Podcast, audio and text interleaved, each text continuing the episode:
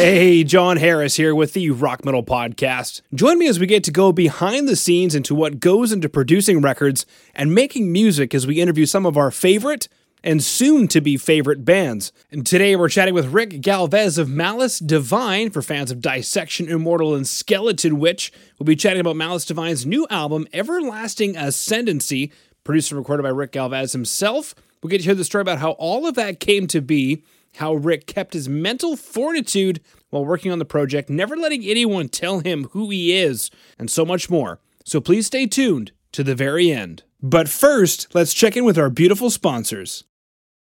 Asher Media Relations doing public relations for everything loud. For your band needs to be seen and heard in print, online, and radio, head over to AsherMediaRelations.com. That's AsherMediaRelations.com. Mention the Rock Metal Podcast and get your band noticed. Syndicol Music is a full service agency for musicians offering record label services, marketing, branding, production, and management. Head over to syndicolmusic.com. That's syndicolmusic.com. S Y N D I C O L music.com. Mention the Rock Metal Podcast and take your music career to the next level. Ric, thank you so much for coming on to the Rock Metal Podcast today. Go ahead and say hi to all of our beautiful listeners. Hey guys, Ric from Malice Divine here. Beautiful. Great to have you on, my good man. So we've got this full album, second album, sophomore album coming out, Everlasting Ascendancy, that came out in January of 2023 for fans of Dissection, Immortal, Watain, Thulcandra, Skeleton Witch. Damn straight.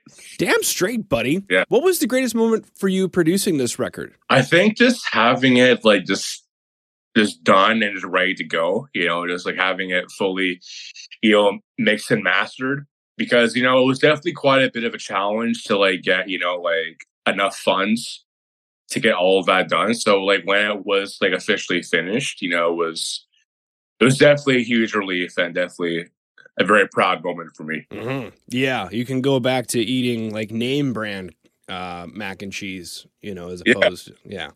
Instead of no name. Instead of no name.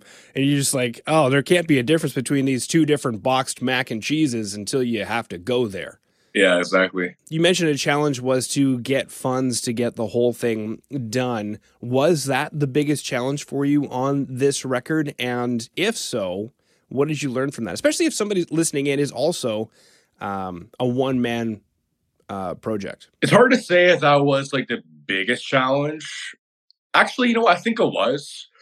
Like um, some of the parts to record were also pretty challenging as well because I'd say overall, this record is a bit more uh, technically demanding than the first one.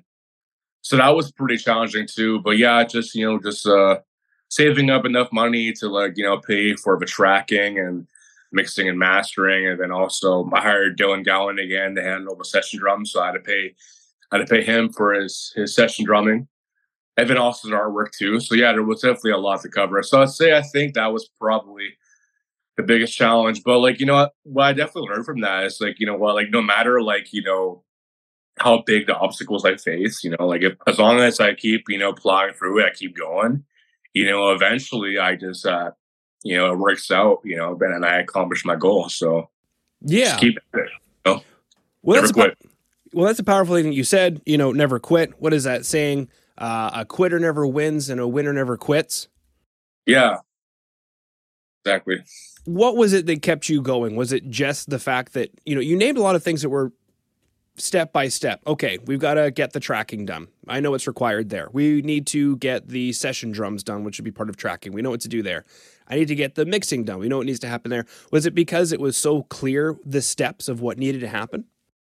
Oh yeah, yeah. The the steps were very clear in my mind of like what needed to be done. You know, like obviously there was you know the recording, mixing, and mastering. But after that, I knew how to get the artwork done, and then I had to get merch printed, and then um, you know, reach out to PR. You know, so it was definitely a very clear, you know, step by step process in my mind. You know, it's which definitely you know helped uh, me, you know, push through. You know, definitely. So as long as you have like a clear, you know, like vision in mind of like you know where you're going through it and like what the steps are, you know, definitely will help. You know, like pushing through like all the challenges that come about. Yeah, setting up clear steps to achieve your goal because it's a thousand steps or something, or journey of a thousand steps. You got to know what them steps are, baby. Yeah, it's a lot. definitely a lot, but you know, Yeah. accomplished it. hmm Very cool. Who did the mixing and mastering?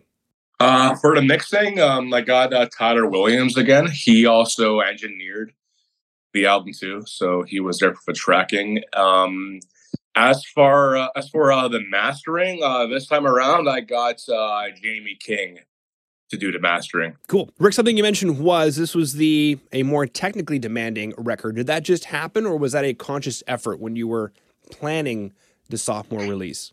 It definitely just happened as far as like you know what I was writing, you know, for the second album. So like maybe a little bit intentionally, but I think it's more so just naturally, just you know, just as you know, you gain more experience, you know, playing guitar, you actually get better, obviously. So I think that's something that really, uh, you know, happened naturally. You know, for me, it's like you know, just writing, you know, more Mhm. difficult, way, you know. Yeah. So I think overall, I think it was uh, more of a natural progression for sure. Okay. Very cool. Um, and you also mentioned something that, you know, trips a lot of people out. The the P word. If you practice, you get better. Yeah, you know, practice. You know, can't say how how important that is. You know how very important. I remember like even you know for um, when I was getting ready to track this album, you know, I, I I didn't really have you know like much of a social life at all. You know, just stayed home. You know, just fucking practice. You know, pretty much all the time. You know, outside of working. You know, so Well, I mean, we could bust out all the one man black metal band jokes if, if you want. You're like, what jokes? Just, I'm kidding. I'm kidding, Ric. I'm kidding. Um, well, something that you mentioned, or not that you mentioned, but something that came up in the EPK was a music degree from York University. yeah, Du- because one of the things I noticed about the album, speaking of you know one man band black metal jokes, it usually sounds like a one guy in his basement, and it's hard to describe what that means. But I'm sure you understand. This, however, did not sound like one guy in his basement. It sounded very musical. It sounded like a top quality production. Um, you know, as far Okay. as I get, yeah, I guess as far as you're allowed to with black metal before it becomes uncool. You know, did that music degree from York University assist you? Like, I imagine you get jazz or something as opposed to black metal, or are they teaching black metal now? I wish they taught black metal at York. Um, well, actually, um, at York, I did a lot of classical guitar. You know, so I think um, as far as like how that assisted, like in my music with Malice Divine, because like in Malice Divine, I do do like some classical guitar sections. You know, so like on uh, this so- this album, four out of the eight songs had a classical guitar, and then and then on the first album, five of the nine had classical guitar. So you know, it really helped, you know, to, you know, incorporate a lot of classical guitar like technique, you know, into into my music, you know. And then aside from that, you know, I think there's like some definitely some uh, music theory concepts that, you know, that I learned along the way, you know, that, you know, creeped into my songwriting. You know, so I say those are the main reasons how, you know, it, it assisted like um assisted my songwriting. I, I heard overheard, you know, the music theory creeping into my songwriting, which sounds like it should. That seems like a natural thing, you Yeah. know. You know, like instead of spending your time thinking about which chord should come next, you just know because you know you know the music theory, or what scales would work over this chord progression. Well, you know because you know music theory. Is that Yeah. some, is that something maybe you're self conscious about? Because I know that there might be some musicians listening in who are on that fence. Do I really need to know music theory? Oh no, you had music theory creep into your songwriting. Maybe just address that. Yeah, uh, I think uh, music theory theory is an excellent thing to learn. You know, like I think at this point, since like I've become so familiar with it for so long now, like but like pretty much a lot that I know about it like does creep into my songwriting subconsciously at this point. So I think um, you know that's a really good way to go about it. It's like you know if you can get familiar enough with it so that like you know you don't have to think too much consciously about it. You can kind of just like, you know, play around with like different concepts and stuff like that, you know, and try different things. Cause that way you can be like very creative with it and you don't have to, you know, you don't have to be, you know, stuck in, in a box of it. Cause like, I think a pretty common misconception that people have, you know, about music theory is that like you know it's limiting or about like you know it's like a bunch of rules you have to follow. I know that's not true at all. It's just it's essentially guidelines, you know. Mm-hmm. And you can, you can play around with it. You can mix and match, you know, different things. You know, there's a lot of room for creativity with uh, music theory. So I definitely gotta you know recommend to all the songwriters out there. Yeah, if you're on the fence about learning music theory, definitely get into it. Definitely a good skill to have. For sure, absolutely. now, speaking of other skills, I wanted to get into the themes on the record. It says that your lyrics are inspired by psychology, spirituality, and personal experiences involve overcoming obstacles and hardships, which we've actually chatted about quite a bit. We chatted about the greatest moment for you producing this record, um, you know, having it done and ready to go, getting it fully mixed and mastered in your hands so you can start working on the next steps. Um, and then it was a challenge to get it all done, but you had to find out the step by step, you know, of what needed to happen to overcome those those goals. So I'm not entirely surprised that that feeling of empowerment came up as a theme in the record, but perhaps talk about this record as a whole. Is there a general theme to this record? Is there a concept to this record? What went into these kinds of themes on um, Everlasting Ascendancy? Yeah, so I wouldn't say like Everlasting Ascendancy is necessarily like a strict concept album, but I think um loosely throughout all the the eight tracks there is like underlying theme of empowerment in some sense. You know, in some sense across all the songs. You know, there's definitely some sort of like tie into like, you know, personal strength, overcoming obstacles, you know, and just, you know, just essentially just never giving up, you know. So yeah, it's definitely a very personal record for me. So like, you know, it's definitely a good outlet for me to like, you know, just guess get out some of the frustrations of, you know, stuff that I went through, you know, in my life. So I say overall, like, yeah, it definitely is like a underlying theme of like, you know, strength and empowerment that really, you know, ties ties all the songs together across the entire album. Hmm. I'm curious. Um, did you feel at all self conscious about writing on that kind of a personal level? Hey, this is what I went through in my life, and this is how I overcame it, or was it pretty natural for you? Uh, no, I didn't feel uh, self conscious about writing, like writing about it, because you know, with like lyrics, you know, it's it's a very personal thing, you know. So like, and you know, especially with this being like a solo project, first and foremost, you know, like it gives me even more leeway to like write about more personal, you know, personal matters, you know, as far as uh, lyrical content is concerned. So no, I didn't really feel, you know, self conscious, you know, writing about stuff like that. Okay, very cool. Um, being a one man band, you get to touch a lot of different pieces of equipment throughout the recording of this. You mentioned some classical guitar. Obviously, there's electric guitar in there. There is bass. You even mentioned vocals. Were there any pieces of gear that you used on this record different from, say, the first record that maybe surprised you? Hmm. Let's see. I wouldn't say there's anything different that surprised me as far as like gear that I use. Um, there definitely uh, was a few different pieces of gear that I use that were different this time around. Like, uh, for example, for all the lead guitars, I used uh, a different guitar.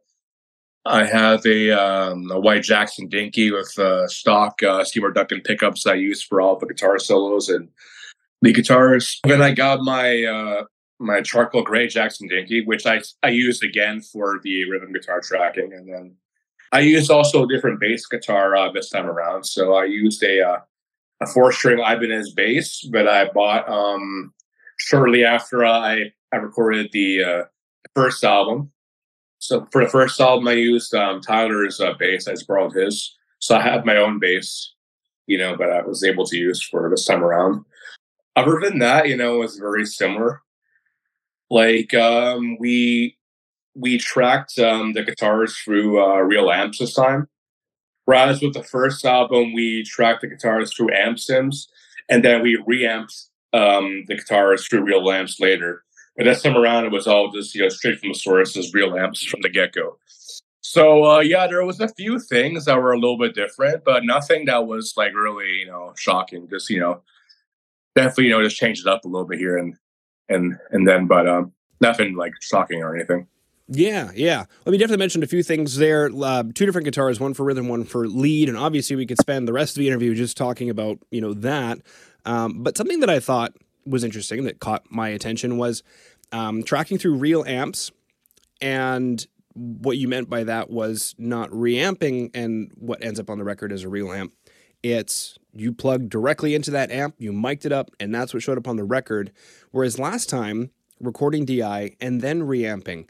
Do you yeah. notice because there's a debate on on the on the internet that it sounds different. Do you feel yourself that it sounds different taking a DI, running it through an amp versus plugging directly into it? It depends cuz like I think, you know, like 10, 15 years ago, it definitely would have been a case that it definitely does feel better. However, I think the technology has gotten like good enough now that like, you know, with certain plugins, it actually does feel like playing like through um, a real amp. Like for example, like our neural DSP products, their software, you know, for um, amp sims is excellent.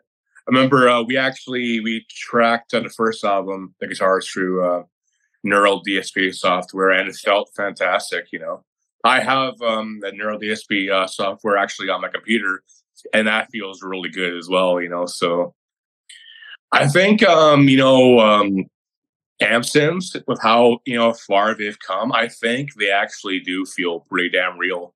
You know, at this point, so you know, like I can't say no to you know like recording with um, you know, amp sims, you know, at some point in the future. You know, because at least that way I can also reamp it through a real amp later. You mm-hmm. know, as long as you have a DI signal. So yeah, I think amp sims, yeah, they come far enough to the point where like, yeah, they, they can feel like a real amp, in my opinion. Wow. Very, very cool stuff. Um, you know, there's always a debate between, you know, tube and solid state, and now everybody's going to a modeler, which technically means everybody's playing through solid state now. right? Because if it's digital, it ain't tube, baby. I understand it's emulating tube, but you know, interesting how they're able to do that. Super cool. Um, we do have enough time. I was going to ask then lead guitars. You mentioned having two different Jackson Dinkies. What is the difference for you? Is it the rhythm? I'm imagining the rhythm sounds thicker or it sounds lighter. Well, between my two Jackson Dinkies, there's actually two different. They have different pickups. So um, in my white one, it still has the stock um, Seymour Duncan uh, pickups. And then with my gray, my charcoal gray one, I actually got um, Seymour Duncan black winter pickups installed. So um, yeah, it just has like a different um, different uh, tone to it, which works really well for the type of metal that I play. So when we were going into tracking the album, you know, I tested out both my guitars with different amps you know that that we had, and then uh, then it quickly became apparent that like the the gray one with the black winter pickups was you know definitely like the best one for rhythm guitars, and then the one with the stock pickups was the best one for the lead guitars. Like they they can technically work very well for both, but like just have like that extra like you know notch to like you know to both jobs you know for them. So that's why we decided to go with that. Wow, very cool. So just testing it out and using your gut instinct, and what sounds good is good, baby. Exactly. Okay, more to come, but let's go ahead and check in with our beautiful sponsors. Tue Madsen is responsible for producing, mixing, and mastering some of the best metal for over the last 20 years. From Meshuggah to The Haunted to Poison Black, Kemper Profiler packs for guitar players, and EZdrummer expansion packs for programming drums. Tue Madsen can take your production to a level previously unheard. Head over to tuemadsen.com. That's tuemadsen.com. T U E M A D S E N. Click contact, fill out the info for your next project, and let Tue know that the Rock Metal Podcast sent you. Wormhole Death is a modern record label, publishing, and film production company born in 2008. Getting signed to this label means global distribution, publishing, and marketing with Wormhole Death's roster of global partnerships. Head over to wormholedeath.com. That's wormholedeath.com. Submit your band and let them know the Rock Metal Podcast sent you.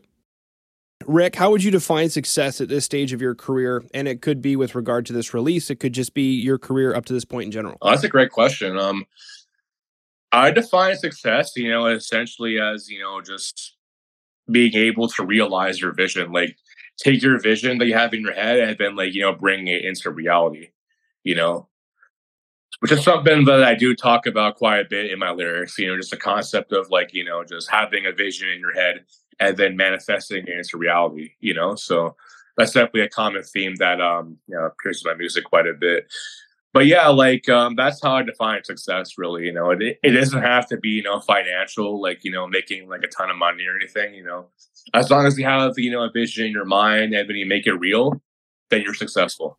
Mm-hmm. In my opinion. There's a Drake line that comes to mind. You know it's real when you are who you think you are. Yeah, you know, like it's it's all about you know bringing the mental into the physical. Which I imagine you're electric on dates. Like you just you just say this stuff so naturally, and the girls are just like, he's gonna man- he's gonna manifest stuff. Um, yeah. But how do you get to where you are? Do you have a morning routine? Are there any books that you recommend? Any audios that you recommend? Um, are we talking like Jim Rohn, Tony Robbins? How do you get to where you are, where you're able to speak so clearly about manifesting? Your uh, bringing your goals to fruition? Yeah, there's actually uh, one author that I really like um, who uh, writes about s- stuff along these lines. His name is uh, Dr. Joe Dispenza. So I definitely recommend looking into into him. He has some excellent books on that, you know. So he's definitely like you know probably my favorite author because you know like his his content you know really you know inspires me, and um, so yeah, like his his work is definitely fantastic. Um, there's definitely some YouTubers um, that I was really inspired by.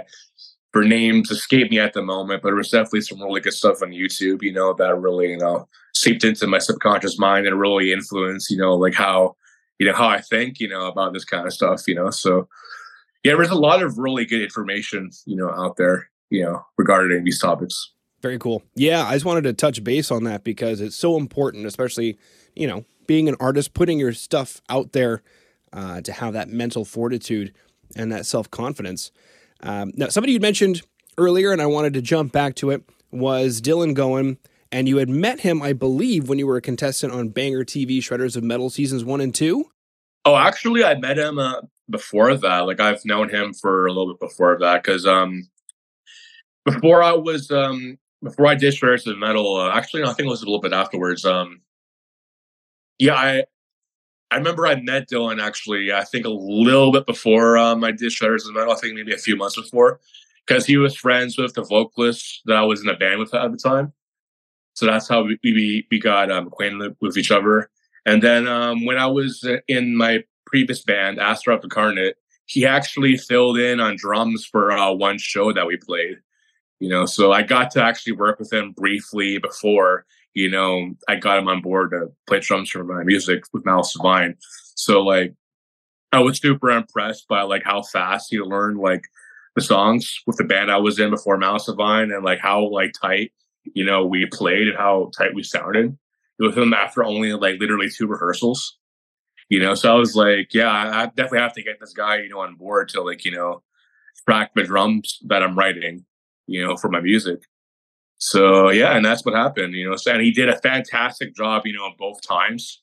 You know, a fantastic job. He really he took, you know, the drum parts that I wrote, Guitar Pro, and then he just, you know, amped it up a little bit more with his own finesse to it, you know. So I'm really glad that I got Dylan on board both times. Yeah. yeah. Did he then you mentioned you wrote the stuff in Guitar Pro? Um, you know, for black metal, I'm imagining that you had this like custom kit with like 12 toms and like 40 cymbals. But did did he, how did how did the whole thing work exactly? So you gave him sheet music? Did you just give him like I don't know EZdrummer stuff and said, "Yeah, I wrote this in Guitar Pro. Here it is an EZdrummer to give you an idea." How did it work?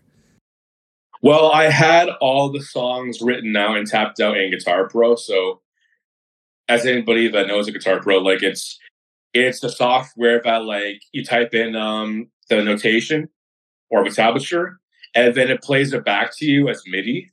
So I wrote all the drum parts, you know, in um in drum notation Guitar Pro. So it had like that plus all the guitars and the bass and stuff like that. So I sent him, I sent Dylan the Guitar Pro files, and he was able to listen to the songs in MIDI form. that also had like the drum notation as well. So he was able to listen to it and then look at the drum notation and then learn the parts that way. And then like, you know, he can, you know, improve on the fills and stuff like that, like add his own note touch to the fills and stuff. You know, so that's how we went about it. You know, I just I had all the songs, you know, notated in Guitar Pro. I sent him the files and then he just learned it over um I think a period of like a month and a half, two months, something like that. Wow. Very cool. Very cool stuff. Okay.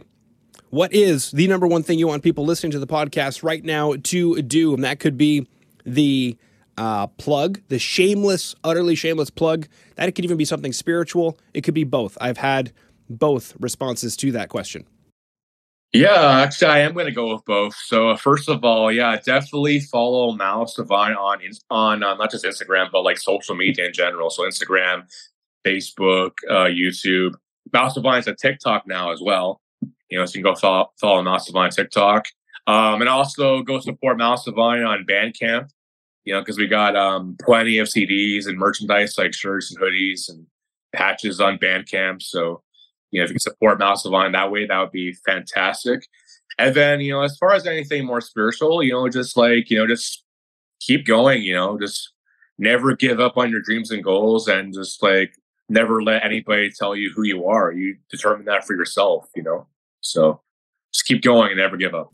Beautiful, beautiful, beautiful. Everybody listening in right now, go ahead and go to the rockmetalpodcast.ca. There you'll have all the show notes for today's episode, which will include ways to connect with Malice Divine. And of course, go to Bandcamp, support Malice Divine financially. Si vous plaît, if you please, por favor. Are there any other languages we should use? Um, keep going. Never give up on your dreams or goals. Never let anyone tell you who you are, baby. Okay. Thank you so much for coming on to the Rock Metal Podcast today, Ric. No worries at all. You know, it was a fantastic time. You know, we had a great conversation today. That's it for this episode of the Rock Metal Podcast. Stay tuned because next week we're going to be chatting with Ryan Brooks of the band Sleep in Motion. We talk about seeing yourself as a professional musician, even if it doesn't feel like it right now, as well as using your music to get some things off of your chest. Go ahead and hit subscribe in your podcast player, share it with your friends, and I'll see you next week.